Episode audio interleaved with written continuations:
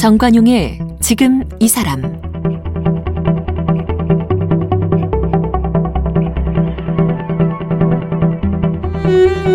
여러분 안녕하십니까 정관용입니다.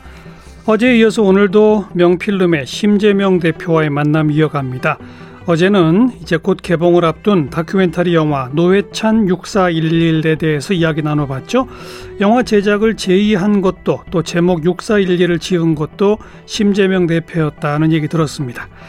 26년 전에 명필름을 차리고 1세대 여성 영화 제작자로 당찬 행보를 시작할 때처럼 지금도 심재명 대표의 열정과 추진력은 변함이 없습니다. 다만 영화 제작이나 상영 환경이 과거와 달라졌고요. 또 코로나19로 영화 산업이 타격을 입게 되면서 상당히 어려운 시기를 보내고 있다고 하는데 그래도 심재명 대표라면 돌파구를 찾을 수 있지 않을까요? 네, 심재명 대표 만나봅니다. 심재명 대표는 동덕여자대학교 국어국문학과를 졸업했습니다. 1987년 서울극장 기획실에 입사했습니다. 1992년 명기획을 설립했습니다. 1995년 창립 작품 코르셋을 내놓았습니다.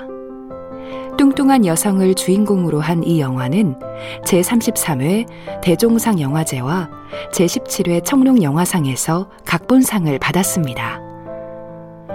1997년 영화 접속이 흥행에 성공하면서 이름을 알렸습니다.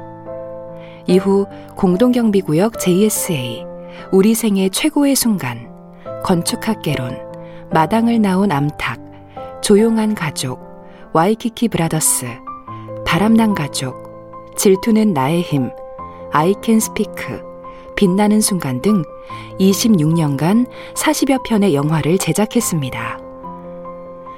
2014년 경기 파주시 파주 출판단지에 명필름 아트센터를 열었습니다. 2018년 한국영화 성평등센터 든든을 설립해 임순례 감독과 공동 대표를 맡고 있습니다. 노회찬 서거 3주기를 맞아 다큐멘터리 노회찬 6412를 공동 제작했습니다.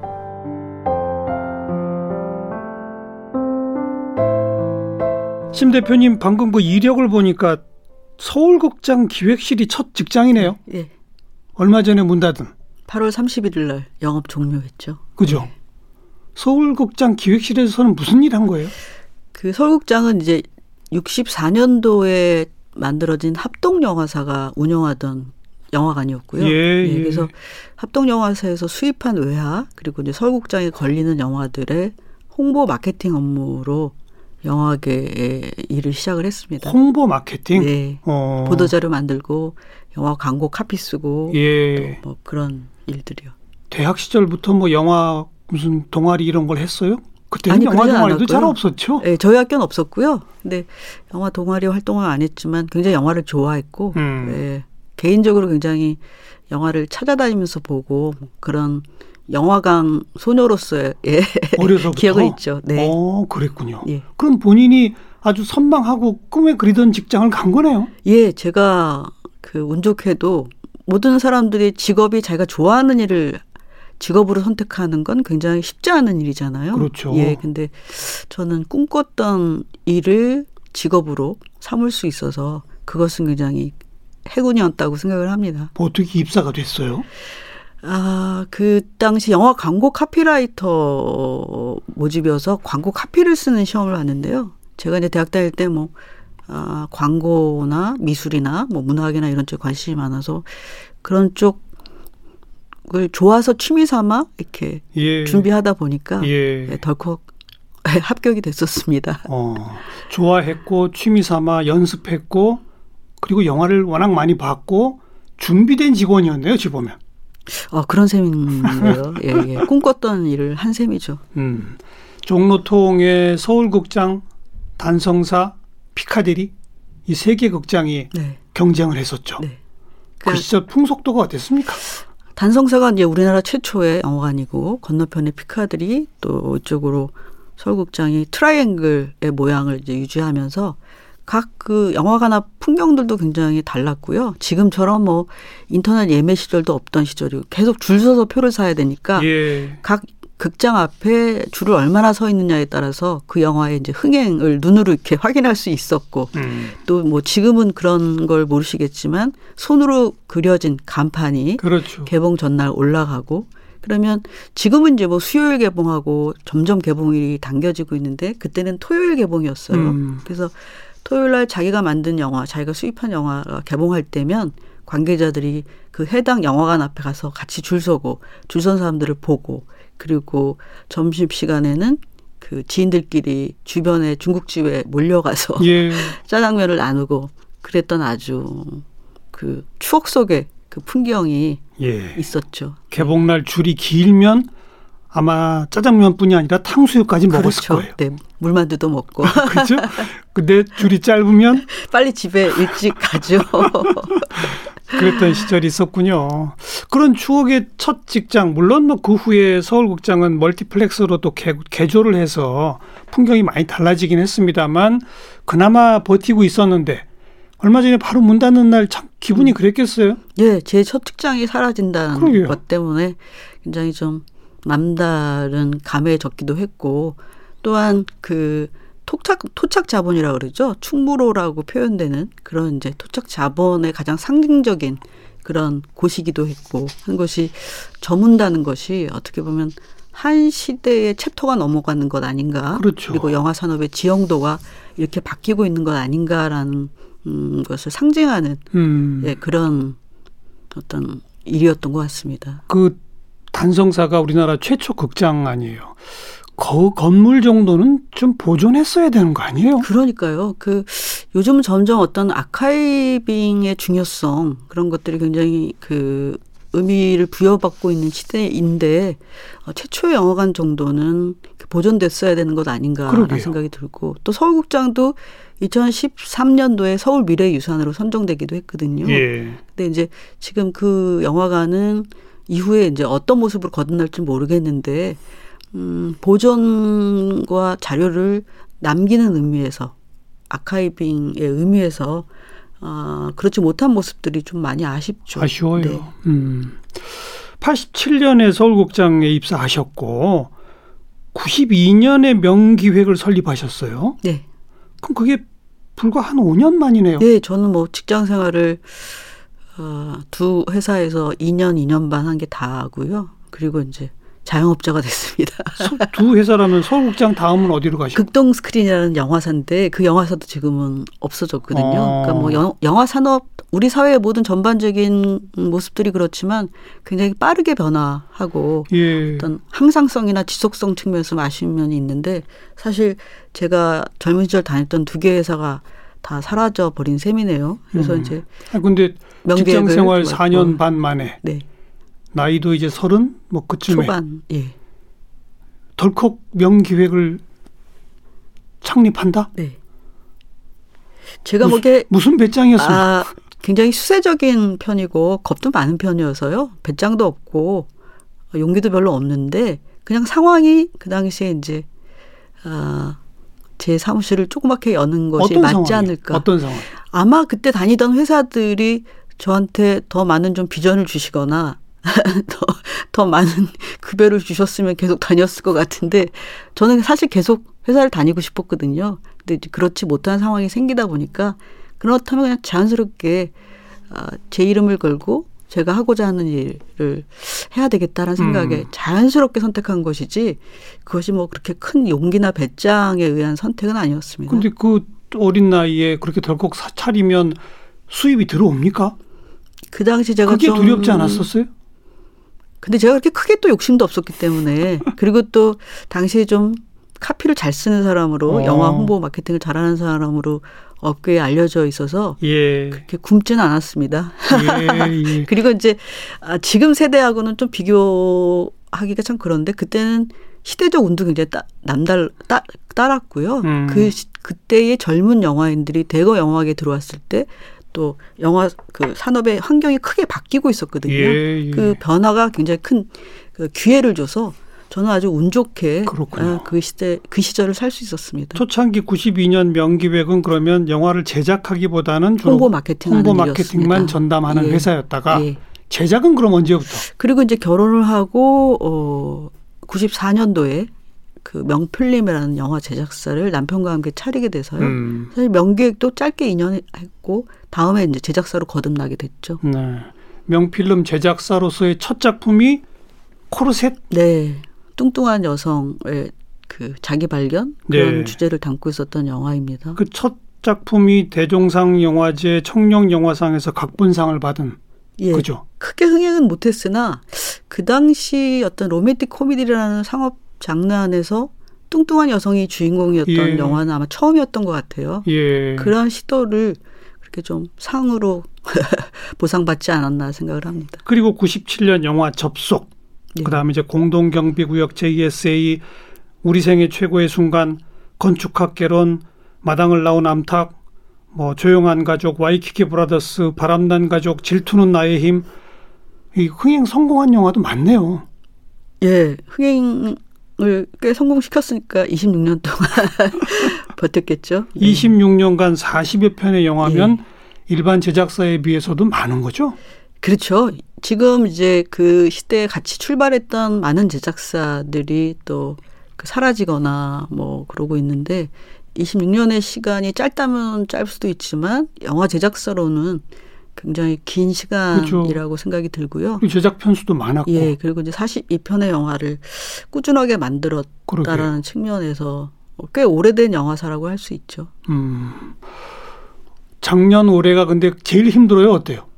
제일 힘들죠. 그러니까 워낙 이제 이 모든 우리 사회를 격변시킨 그런 게 이 코로나 팬데믹 아닙니까? 근데 전 세계적으로 그 영화 산업이 70%의 수입 매출 감소 마이너스 일으켰어요. 70%? 네, 그러니까 굉장한 거죠. 그래서 예. 특히 이제 그 어떤 오프라인에서 대면으로 만 볼 수 있는 상징적인 공간인 영화관 수입도 굉장히 많이 줄었고 또 패러다임이 바뀌고 있어서 예. 지금 영화 산업은 이 코로나 팬데믹 사태를 맞이해서 더욱 급변하고 그렇죠. 그 변화를 그 요구받고 예. 그러고 있습니다. 예. 어, 매출이 70%가 줄었다. 참 어마어마하고 그 다음에 이제 극장이 쥐는 대신에 OTT 서비스가 네. 늘어나면서 그쪽이 또 어마어마한 자금력으로 직접 제작하는 것들이 많아지고 이렇게 되면 솔직히 글로벌 시장으로 봐도 이 국내 제작사로서는 참 더 버티기 어려운 뭐 이런 환경 아니겠습니까? 그런 환경의 변화에 이제 제작사들이 또 적응해야 되는 그런 그러니까요. 숙제를 안게 되는 것이고요. 그러니까 대신 이제 영화관 산업이 이렇게 타격을 받는 대신 그 OTT 플랫폼 스트리밍 서비스를 하는 글로벌 회사들하고 또 함께 해야 되고 경쟁해야 되고 그리고 또 다른 측면에서 어떻게 보면 그 빈익빈 부익부의 현상도 심화될 그렇죠. 수 있고 거대 자본 예. 예, 거대 플랫폼, 뭐 거대 콘텐츠들이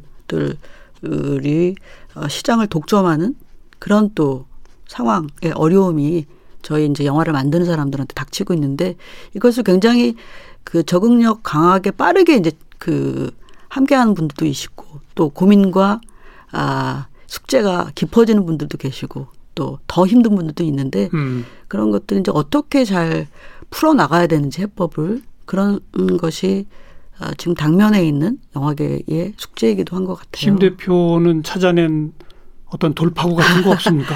어, 그래서 저는 이제 제가 지금은 뭐 돌파구를 만들어 낼 만큼 힘이 있는 것도 아니고 여기 이 변화에 어떻게 적응해 가느냐 그리고 또 젊은 세대들하고 함께 하느냐 이런 고민들을 한창 하고 있고요.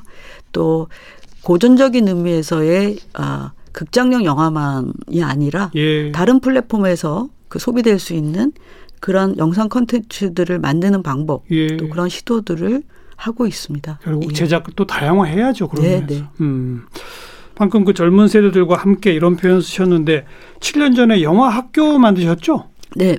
음, 학교 그 비인가 교육 기관이기 때문에 지금은 이제 명필름 영화학교에서 명필름 랩이라고 이름을 바꿨고요. 어떻게 보면 영화를 배우고 만들고 연구하는 그런 개념이고요. 거기서도 또 아주 신진 영화인들하고 어, 영화계의 그 발을 들여놓고 싶어하는 그런 그 잠재 영화인들 예비 영화인들하고 영화를 열심히 만들어서 거기서도 지금 한 여섯 편 정도 영화를 만들었고요. 그렇죠. 네, 그렇습니다. 그 영화 학교 그 출신 졸업생들하고 장편 영화 꼭 한 편씩 만드신다고 네, 들었습니다. 네. 그죠? 네. 작년에 국도극장? 네, 국도극장이라는 영화도 있었고. 국도극장이라는 극장도 있었어요, 진짜로. 예, 예, 있었죠. 그건 진짜 오래전에 없어진 거예요. 을지로에 있었던 국도극장인데 그 영화 속의 국도극장은 지방에 있는 다른 이제 아. 그 극장이었고요. 예, 네. 예. 이런 영화들도 흥행에도 좀 도움이 돼요? 이런 영화는? 이게 저예산 독립 영화이기 때문에 그 흥행하기가 되게 어렵습니다. 그리고 아까 말씀드린 것처럼 빈익빈 부익부 현상이 심화되다 보니까 이 저예산 독립영화, 예술영화 입지는 더 좁아지고 힘들, 힘들고 있고요. 그런 면에서 고생하면서 그럼에도 불구하고 만들고 있습니다. 음. 이 여기 출신들이 이제 뭐 자꾸 도전해 가면서 대한민국을 대표하는 또 감독들도 나오고 그렇게 되지 않겠습니까? 네, 뭐 그렇다면 더 좋겠지만 어쨌든 명필로 랩에서 장편 영화로 데뷔한 감독들이 불과 한 1, 년 사이에 두, 두 번째, 세 번째 영화들을 만들고 있거든요. 오. 어. 그래서 그런. 그 중에 혹시 알만한.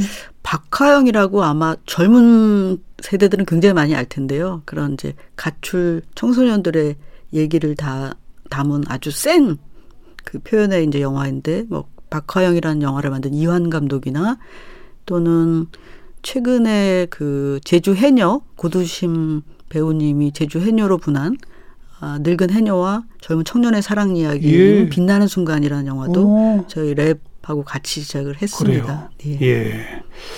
그렇게 직접 제작도 하고 신규 영화 인력도 양성하시고 뭐 또 여성 영화 운동도 하시고 하실 일이 너무 많은 거 아니에요? 글쎄요. 그게 아마 그 과거로 치면 386 세대 예, 예, 어떤 이렇게 실천해야 되는 그런 거 아닐까요? 함께 이제 어떤 경험을 나누고 예. 또그 사회의 변화를 위해서는 예. 그리고 또 후배 후세대 또 상대적으로 젊은 세대들하고 함께 살기 위해서는 그런 게 필요하지 않겠습니까? 네. 예. 영화 배우로 치면 뭐 옛날부터 여성 여배우들이 많이 있습니다만은 영화 제작, 영화 감독 뭐 이런 쪽으로 가면 우리 심 대표가 1세대죠, 사실. 그렇죠. 제 이전의 제작자라고 하면 배우로 더 유명하신 김지미 선생님 정도. 뭐 아주 소수의 여성 영화인들이 있었고요. 그러니까 아 영화가 만들어진 우리나라의 처, 1919년 이후부터 2000년까지 여성 감독의 숫자가 6명이었어요. 믿기지 않으시죠? 그러네요. 예. 근데 그것이 박남옥 감독님이 1955년에 미망인이라는 영화로 등장하시고 나서 50년 동안 6명이었어요. 그러니까 굉장한 굉장히 희소한 숫자죠. 예. 근데 이제 2000년대 이후부터는 음 그래도 좀 적지 않이 여성 감독들이 등장했고 예. 어 지금은 한 누적 100명이 넘는 그렇죠. 여성 감독인데 그 숫자가 아무리 그랬다 하도 남성 감독에 비하면 비할 바가 예. 음, 안 되는 그런 예. 아주 희소한 숫자이죠. 예. 네. 우리나라만 그래요? 미국도 그래요? 미국도 그렇습니다. 그래요? 예, 미국도 현재까지 그 여성 감독의 숫자가 매년 한 10%가 안 되고요. 아, 불과 뭐 몇 년 전에 아카데미 영화 상에서 여성 감독이 그래요, 그래요. 예, 감독상을 받기도 했고 어. 그러니까 전 세계적으로 어 영화 산업 안에서 여성의 숫자는 굉장히 적은 편이고 특히 감독의 숫자가 적죠. 적죠. 근데 이제 복지의 개념이나 어떤 성평등 지수 이런 것들이 굉장히 높은 유럽 같은 데는 스웨덴이나 뭐 영국이나 이런 데는 성평등 지수를 도입, 도입한다거나 또 젠더 평등 측면에서 여성 영화인들을 지원하는 정책들 제도 제도들을 굉장히 많이 개발하고 있습니다. 예. 그리고 그것을 실현하고 있어서 굉장히 적극적으로 그 숫자를 늘리기 위해서 그 노력을 하고 있죠. 네. 근데 그런 뭐 사회적으로 성평등 지수까지 만들고 제도적 지원하고 하는 노력이 없는 경우에는 아무튼 정말 그렇게 여성 감독이 희소하더라. 그렇죠. 원인이 뭐라고 생각하세요? 이 영화라는 매체의 어떤 여러 사람이 함께 하다 보니까 어, 제작자나 감독 같은 경우에는 리더십 어떤 그런 야전 사령관의 의미 그런 예. 것들에 대해서 더 많이 이렇게 의미를 많이 부여했던 것 같아요. 근데 지금은 점점 예를 들면 장비도 경량화되고 있고 또 각자의 전문적인 능력들도 예. 그 쌓이다 보니까 그런 고전적 의미에서의 그 지휘자 감독으로서의 그런 지도력 음. 그런 카리스마 이런 것들이 요구되는 게 아닌데 그런 선입견들이 그 어떤 여성 영화인들의 진출을 막게 했던 것이고 또 상업적인 영화를 만드는 경쟁력이 남성이 더 뛰어나다라는 어떤 어, 편견 아닌 편견도 네, 네. 그런 음, 상황을 가져오게 됐죠. 바로 작년 이맘때쯤 이 정관용의 지금 이 사람 프로에 여성 영화인 모임 창립 20주년 네. 기념으로 영화하는 여자들이란 제목의 책도 내고 그래서 저희가 모셨던 네. 기억이 나는데 네. 그 영화하는 여자들이란 책 거기 뭐 제작자 배우 다 등- 등장해서 인터뷰집 아니겠습니까? 네. 재밌게 봤어요. 아유 감사합니다.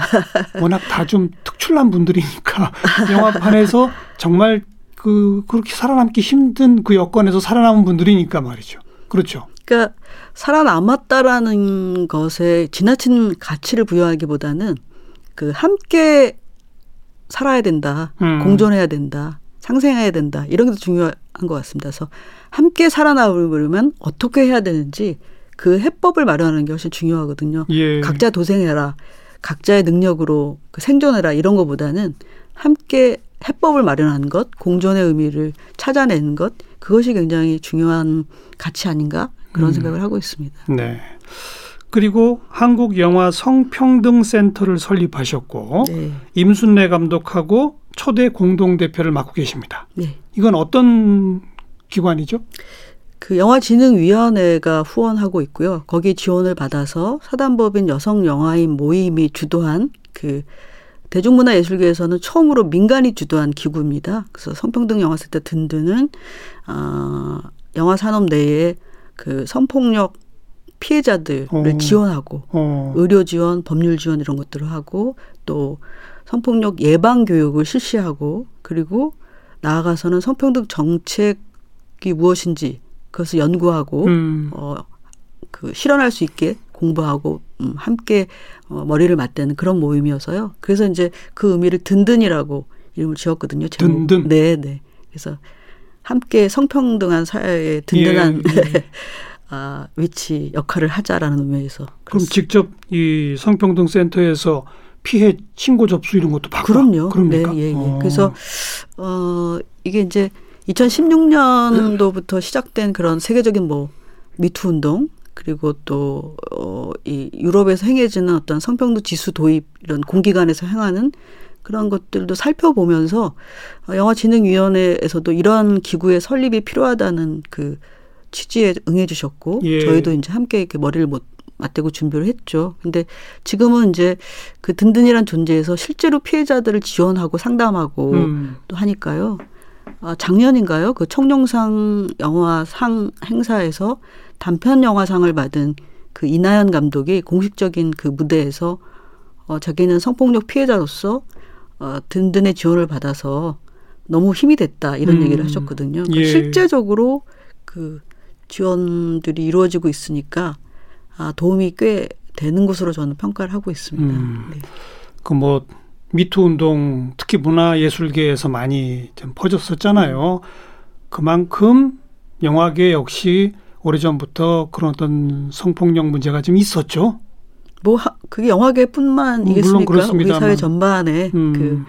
그뭐 어떤 조직이나 기업 이런 쪽에도 만연해 있죠. 그러니까 우리 사회 전반의 큰 문제라고 생각을 합니다. 이 센터 만들어진 후는 좀 나아지고 있다라고 말할 수 있나요? 어, 지금 이제 저희가 2010 그 개소에 앞서서 영화계 전반에 대한 그 실태 조사를 했었거든요. 그래서 어떤 인식의 수준이라던가 내용들을 구체적으로 수백 명을 대상으로 그 설문조사, 예. 인터뷰 조사를 해서 실태 조사 발표를 했었고 예. 또 지난해에도 2010 그 실태조사 결과를 발표했는데 거기서의 큰 차이점은 수치가 줄었다기보다는 인식의 변화는 확실히 어. 온것 같은데 현장에서 어떻게 해야 되는지 행동해야 되는지 음. 나의 행동이 이것이 가해인지 음. 또 해서는 안 되는 행동인지 이런 음. 것들에 대한 그 인식의 변화에는 어, 큰 그래도 나름 도움이 되지 않았나라는 생각을 하고 있고 그럼에도 불구, 불구하고 아직도 갈 길이 멀다고 생각을 합니다. 네. 아직 시작이다. 네, 네. 네.